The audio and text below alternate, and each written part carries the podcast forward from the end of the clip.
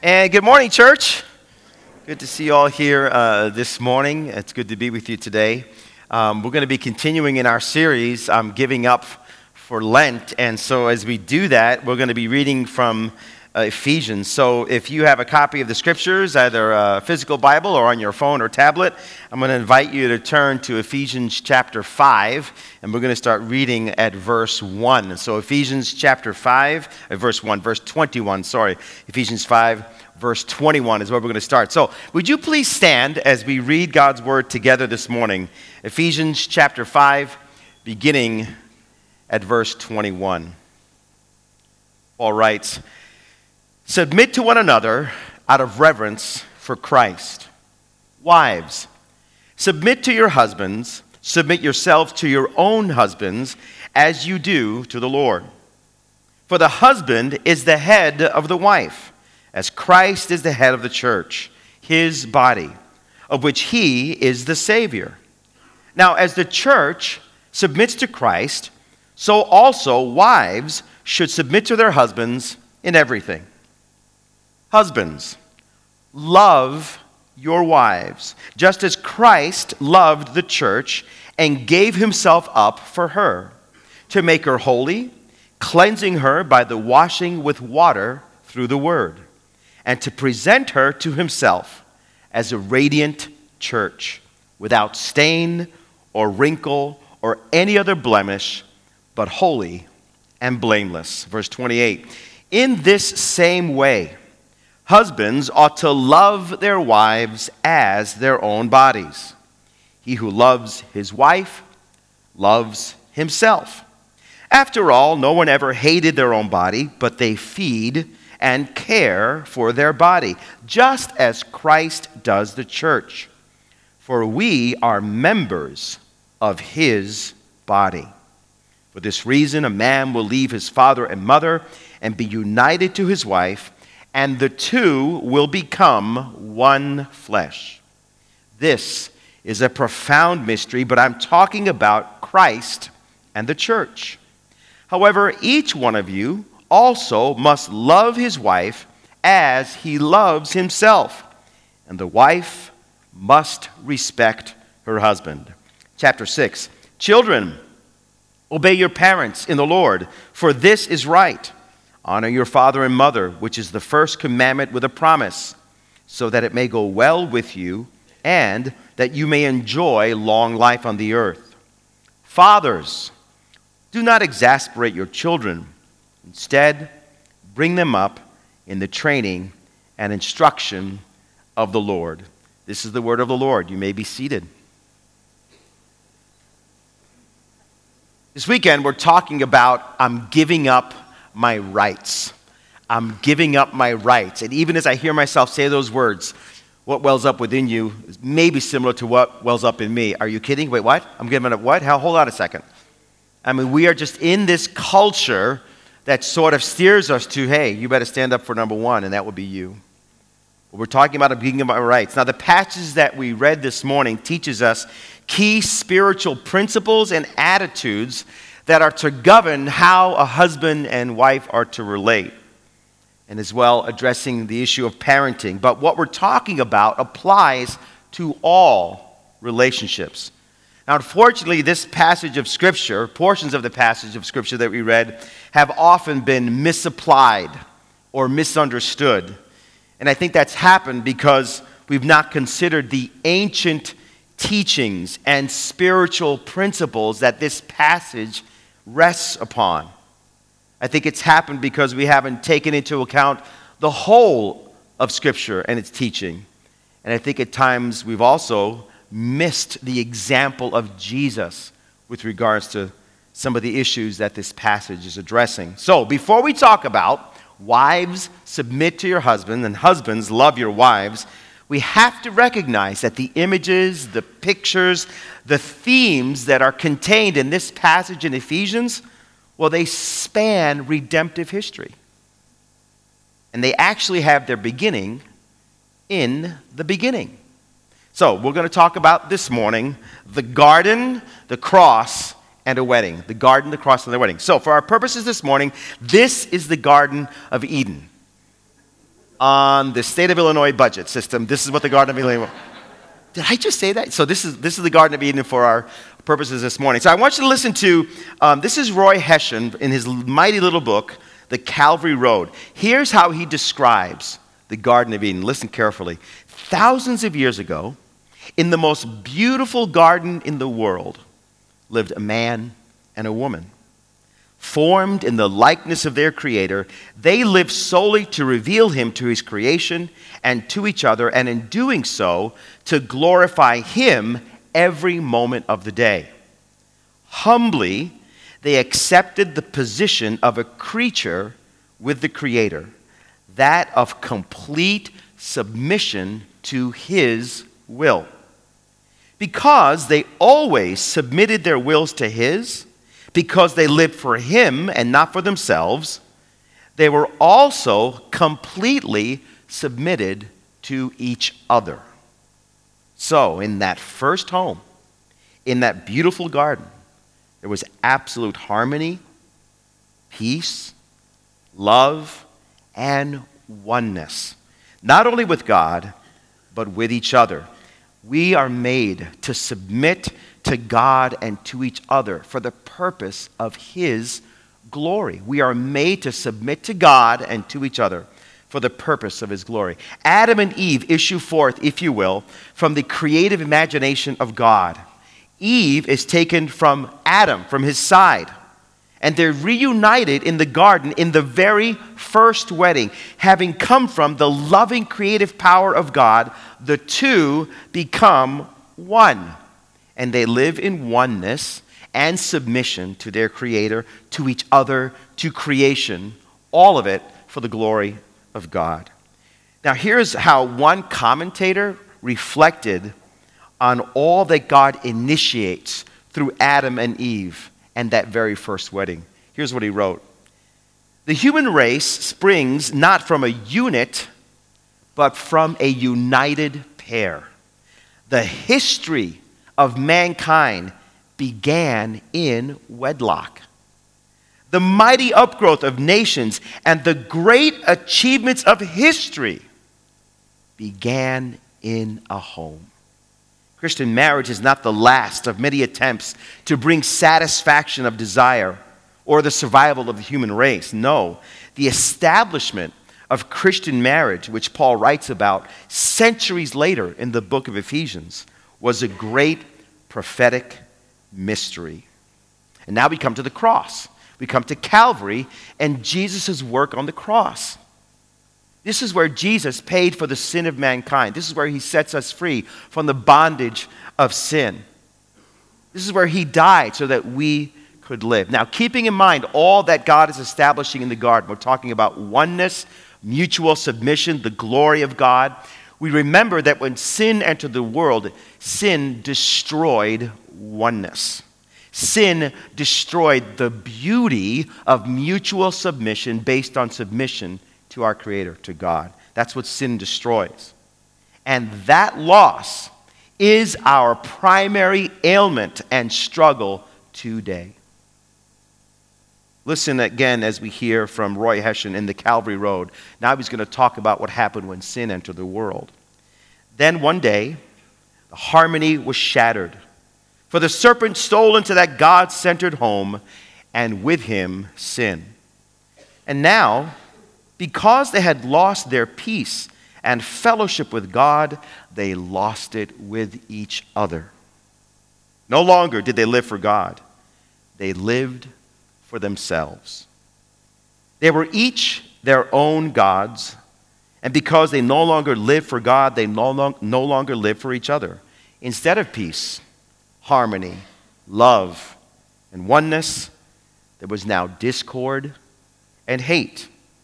In other words, sin.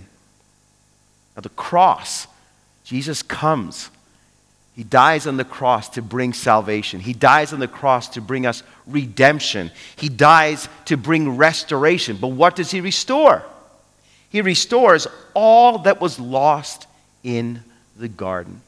This is just one of many verses. Listen to Galatians 3. Here's a description of this. For you are all children of God through faith in Christ Jesus. And all who have been united with Christ in baptism have put on Christ, like putting on new clothes. There is no longer Jew or Gentile, slave or free, male and female, for you are all one in Christ Jesus. Jesus came to bring the kingdom of God to the earth. And the kingdom of God is characterized by oneness that has as its source Jesus. Paul is not advocating the elimination of all distinctions, nor is he advocating the acceptability of same sex marriage or homosexual relations. You can read about all of that in Romans chapter 1. Now, the world gets this confused, but the scriptures are clear. Our gender and ethnicity is not erased. Rather, the scripture teaches that old divisions and wrongful attitudes of superiority or inferiority based on ethnicity or gender, that is all abolished in Christ. We are brought into Christ and the oneness of the triune God. It is not teaching that gender doesn't matter, that those distinctions between men and women are gone. He's saying that men and women are united. They're joined together in one body, the church of Jesus Christ. Scripture teaches unity within diversity, but not sameness. In other words, we are restored and brought back into the oneness that comes from submission to Christ and each other. And all of that began in a wedding in the garden. And all of that reflects God and his creative work, Father, Son, and Holy Spirit. Listen to Jesus' prayer in the Gospel of John. My prayer is not for them alone. I pray also for those who will believe in me through their message, that all of them may be one, Father. Just as you are in me and I am in you, may they also be in us, so that the world may believe that you have sent me. You are not your own. You were bought with a price. You are not your own.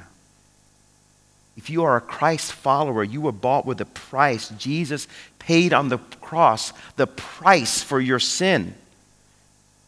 And he set you free from the bondage of sin. But that freedom has purpose. Paul writes in Galatians 5 You, my brothers and sisters, were called to be free, but do not use your freedom to indulge the flesh. Rather, serve one another humbly in love. The community aspect of salvation is so important. We are all a part of the body of Christ. We're not our own. We submit to our new leader. We submit to each other for the purpose of bringing glory to God. To be a Christian is to practice in all of our relationships other centeredness, humility, and love. Which brings us to Jorge and Esmeralda here. A wedding. Husband and wife come together. We go crazy getting ready for the day, you know. Pictures and, and all the rest of it. what's happening here? What is happening here? This is a picture of all that began in that garden. This is a picture of what Christ is doing to bring oneness into the world, to restore all that was lost. It's an image, it's a perfect image of love. It's a picture of all that God has purposed for us. And His purpose has not changed. The wedding between a man and a woman is a picture of the purposes of God in creation the redemptive purposes of God in the cross of Jesus, and the restorative purposes of God on earth. And for those of us who are not married, the principle and the picture still applies. Mutual submission is not exclusively for husbands and wives. Other centeredness is a pattern of living prescribed for all believers, married or single. So, with all that in mind, let's take briefly a, a, brief look at Ephesians 5, and then we're going to move on to some practical thoughts. So, verse 21 Submit to one another out of reverence for Christ. We were talking about this already. This is a crucial ingredient for the Christian. It's not an option. It's not a, well, maybe for the Christian. It's the primary attitude that we're to demonstrate in cooperating with God's restorative work in our relationships as well as his work in the world. And then the word to the wives. Wives, submit to your husbands as to the Lord, for the husband is the head of the wife, as Christ is head of the church, his body, of which he is the Savior.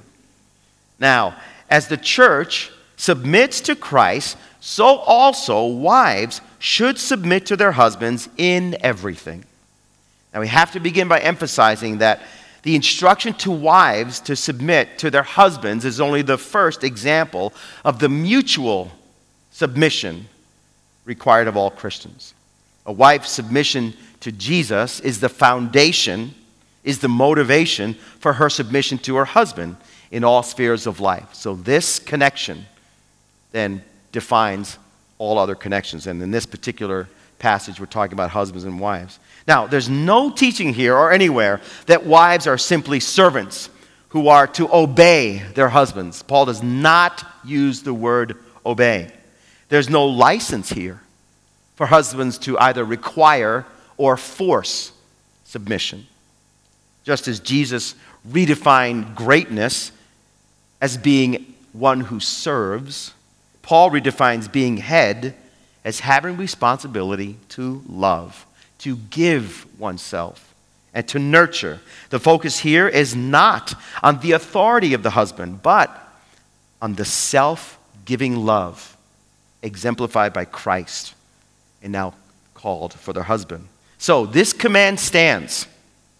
The wife is to submit to her husband, but it is clearly within the Christian context of God's purpose and design for relationships.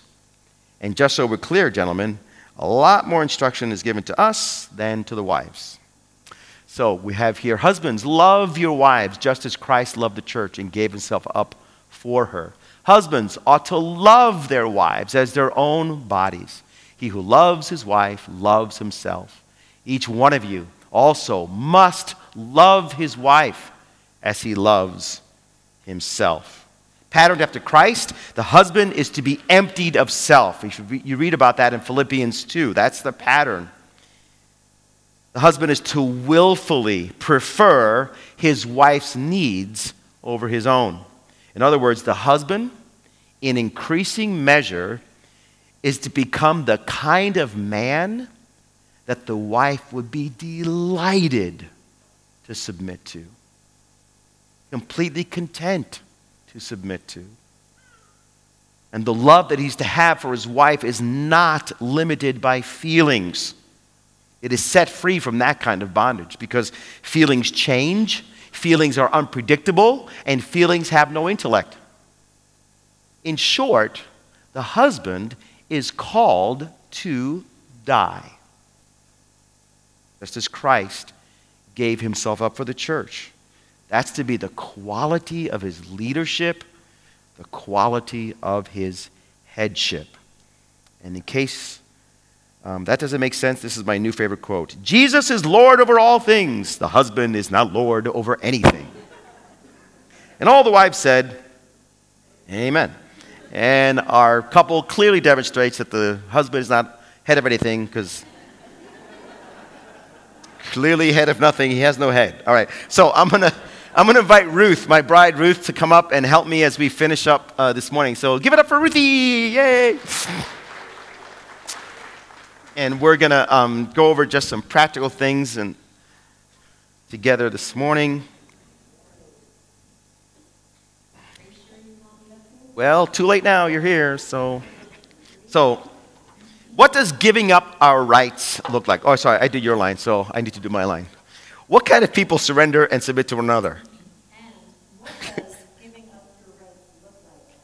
We give up our rights when we are broken over the proud self within us. It is the proud self who is hard and judgmental in its attitude towards others. It is self who justifies anger, a grudge, and harsh words. It is self who stands up for its rights. It is self who is unloving. It is self who always has to be right. It is self who is irritable, resentful, and critical. It is self who is controlling. And this is who we all are, right? We can all relate to this in some form of another and to different degrees. Um, so, what does it mean to be broken over our pride? Brokenness is about drawing a circle around yourself and working on everyone in that circle. A lot of what we're talking about is coming from our Reengage marriage ministry. Have you heard about Reengage? We meet on Tuesday nights at 6:30 to 8:30 and are having an amazing yay Reengage. Having a great, a great semester, seeing lives change. We're going to start up again mid-August this summer. So this is how we put it in Reengage. This is a great, I think, definition of brokenness: drawing a circle around yourself and working on everyone in that circle. The way we um, ex- describe it in Reengage in the context of marriage is this way: I am the worst problem in my marriage. That's how we say it. It is so natural to instantly be thinking about what others should be doing rather than taking responsibility for myself first. Thinking about what is my tone like? What is my attitude like? Where is my heart with the Lord? This kind of an inside look requires humility. So we do give up our rights when we practice humility. And now we pause for a brief word from our sponsor. Two illnesses that have reached epidemic proportion today are pride. Two illnesses that have reached epidemic proportion today are pridefullitis and opinionatia. And many have lost hope. Symptoms include hearing loss, anger, the urge to debate, and delusions of not needing directions. I see pridefullitis every day in my practice. It destroys friendships, marriages, and careers. Sufferers can find it impossible to hear any advice or helpful input. But now there's hope. Introducing Humilify.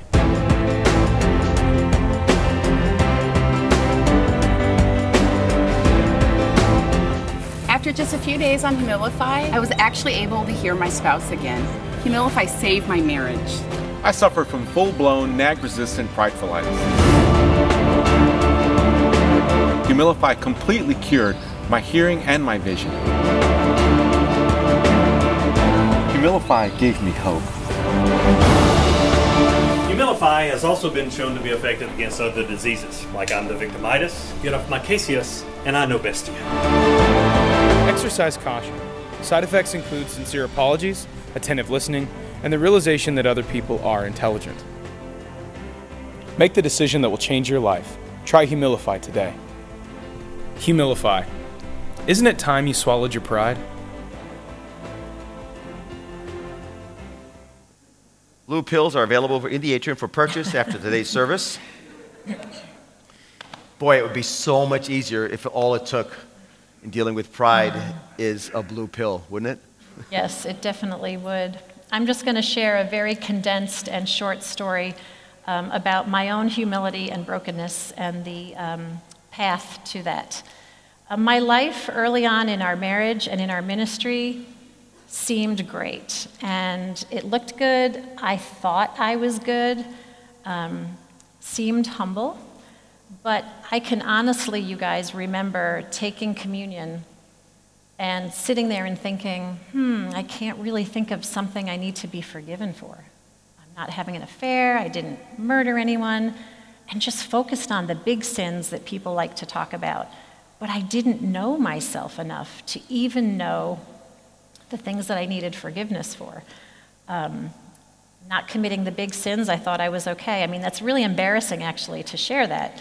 Um, I was a rare find. I was the sinless pastor's wife. and honestly, you can go pretty far in life and even in ministry with giftedness and with personality, but you can only go so far. And in God's severe mercy, and for many reasons, uh, we needed to step down from ministry and we needed to get our personal lives in order. Those were some of the hardest years of our marriage, but also some of the best years. Um, I learned how to be honest, I learned how to be real with myself and with God. I came face to face um, with my sin of self sufficiency and pride, and those are sins we don't talk about a lot. And I just want to bring out the challenge. I, I hope you have someone in your life that you can honestly be real with, or people in your life that, that know you. Um, I didn't realize how much I needed that, and I didn't have that at the time. Um, and I re-engage would have been super helpful for us Yep. back in the day. Yep. Um, and so we're not here just to pat each other on the back in amazement and awesomeness, which I love to encourage others. Um, but we need challenge. We need spiritual mentors in our life, and we need spiritual challenge. Um, I learned to take care of this, the vertical relationship between me and God, in an attitude of brokenness and humility. Because the horizontal, as we all know, the one another's in life and the circumstances of life will be very unpredictable and very trying. I learned to give up my rights and even my expectations of how I think things should be. And for me, should is a bad word. I'm not allowed to use that word. Um, because obviously I know bestia, as, as the video was telling us. Um, we've dealt with some hard things over the years. We've dealt with um, disease, one of our children that needed years of chemotherapy injections at home. Dealt with bad choices that our kids have made, uh, dealing with an, an unbelieving son who is um, now a, an atheist. And I've learned that I needed to give up my perceived right to be God and not allow my children to become idols in my life because anything in our lives that becomes all consuming to us other than God is an idol. I've learned how to fully trust in expectant hope that God is working and that He will bring glory to Himself through difficult circumstances. And I know for everyone here, there are many, many difficult things going on um, difficult moves, divorces, job loss, goodness, today a fire. And in my hard times, I would literally, excuse me, have to like raise my hand to the Lord and say, Here, take, take that back. This circumstance is yours. This child is yours. I'm not going to carry this because this is yours. And, you know, work your work, do your thing, bring your glory. And so, if you need to in difficult times, literally just lift that hand to the Lord and give it to Him. And don't, don't carry that yourself. I learned that the refiner's fire may be hot, but I now choose the heat and pain of growth over the warmth and comfort of complacency. I learned in humility and brokenness to let God be God. Third time I've heard her share that story, and thanks, honey, um, for uh, talking about some of our journey. And I'm thinking in this service about how much I didn't realize um, that God was going to use this high school sweetheart to transform this selfish heart. That's the, that's the process of marriage, isn't it? isn't it? Just discovering day by day just how selfish you know, I am. And I'm really grateful. I'm grateful for all the joy and, and for the hardship because watching her go through it and process it has really altered and changed in, in so many ways, you know, my own spirit. And that mirror that she provides has, has, has just helped me so many times. So, you know, we're talking about um, this whole idea of giving up our rights. And we do that by just being broken over the proud self that's inside of me and in all of us in some degree. And the way you do that is by drawing a circle around yourself and working on everyone in that circle. But that requires humility. And so we're going to close up by talking about what does practicing humility look like? And here's some suggestions. You can handle unfair treatment peacefully when you are humble. You can respond to unfair treatment without becoming bitter. Godly humility means you do not feel a need for vengeance or revenge. Please read with me Ephesians 4 31 and 32. Get, rid of all bitterness, rage, and anger, brawling and slander, along with every form of malice. Be kind and compassionate to one another, forgiving each other, just as in Christ God also forgave for you. You can diffuse arguments when you're humble. You don't need to stand up for yourself in an angry manner. And you don't have to win every argument. Would you please read with me Proverbs 15:1? A, gentle, gentle answer answer turns away wrath, but a but a harsh word word stirs up anger. In a difficult conversation, you can talk with the right attitude when you are humble. You can talk lovingly and calmly, even if you need to be firm. Please read with me Ephesians 4:29. Do not let any unwholesome talk come out of your mouths, but only what is helpful for building others up according to their needs, that it may benefit those who listen. You know, one of the most powerful ways that we can express love to our spouse or to anyone really is um, with our words.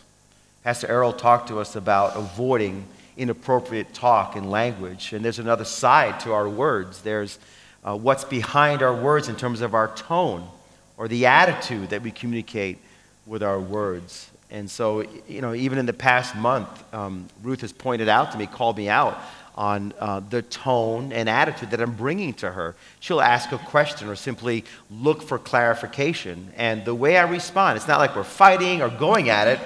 It's just what I'm communicating to her in the tone of my responses don't bother me. You know, why don't you know this?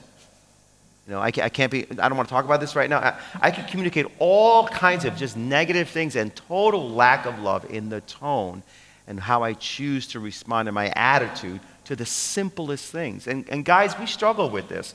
We're a certain way at work. We communicate in a certain way at work. We're communicating in a certain way with, with our friends and our buddies or in other contexts. And then we get home, and for some reason, we give ourselves permission and we open up the floodgate and we can talk to our wives and our children in any way that we please. I can remember teaching our youngest daughter, Carly, when she was a little girl, just some piano basics. And I was getting impatient because I'm, I'm an, impatient person. I tend to marginalize people quickly in my impatience. And suddenly I turned to her, and I, will, I can see her countenance in my mind right now. She's looking at me, tears streaming down her cheeks, and she has a smile on her face, as if to say, It's okay, Daddy, you're a buffoon. and she would have been right if she would have said that. You know, that, that's my impatience and, and, and my attitude coming out. And Paul writes about this. Fathers, do not exasperate your children. Exasperate, causing strong feelings of irritation or annoyance. I got that one down pretty good. And, and Paul is saying, look, dad, when you speak to your children, even if you have to be firm and talk about hard things, don't pull out of that conversation love, concern, care, other centeredness. And children, children, your attitude is to be loving and humble in your obedience to mom and dad. So, teenager or child, one of the best ways you can practice humility and pattern your life after Jesus is to practice first time obedience. Don't wait for mom and dad to ask you three or four times. You lovingly follow. All the parents go, yeah, huh? You listen to Carl? follow their instructions the first time. What does humility look like? What does it look like? In the end, it looks like Jesus. His love, the love of Jesus, was an act of the will, and it was difficult. Submitting to Jesus and others is the path to abundant life. In order for us to live, we need to die. In order for us to be exalted, we need to be humble. In order for us to be healed, we must be broken. Jesus is the example of what it looks like to give up our rights. And Paul in 1 Corinthians 13, he paints this practical picture of what it means to surrender rights in relationship. This is for every believer, married or single. So I'm going to ask all of us to stand together, please, with us. And we're going to read 1 Corinthians 13 with a little bit of a twist. And so, what I want you to do is in the blank, just insert your name. So, it's going to sound a bit chaotic, but your name, and then we'll go through each one, and then we'll close together. So, let's begin. Carlos is patient, and kind. Carlos is not jealous. Carlos does, does not, not boast. boast. Carlos is, is not, proud. Carlos is, is not rude. Carlos does, Does not, not demand his or her own way. Carlos is not easily angered. Carlos keeps no, record of being wronged. Carlos does not, rejoice about injustice, but rejoices whenever the truth wins out. Carlos never gives up, never loses faith, is always hopeful, and endures through every circumstance. Does that describe you? Not in perfection, but does it describe you just in increasing measure as by faith you walk with the Lord? Does that describe you? Let's commit to be people that freely surrender this idea that we have any rights, that seek mutual submission, all for the glory of God. Let's pray. Heavenly Father, we thank you so much for the truths that we're thinking about and talking about today. And so, whether we've been at it for a year or two as a believer, or in our marriage if we're married, whether we've been at it for a couple of years or a hundred years, Lord, you call us to grow in increasing measure in just letting go of this idea that it's all about me. So help us, Lord, in that struggle. Help us to love well, to seek justice that comes from an understanding that you want us to have the abundant life, and that includes and requires surrender, humility, and dealing with the pride in our hearts. This we pray, all for the glory of Jesus, and in his name, amen. Yeah. God bless. Have a wonderful week. We'll see you next weekend.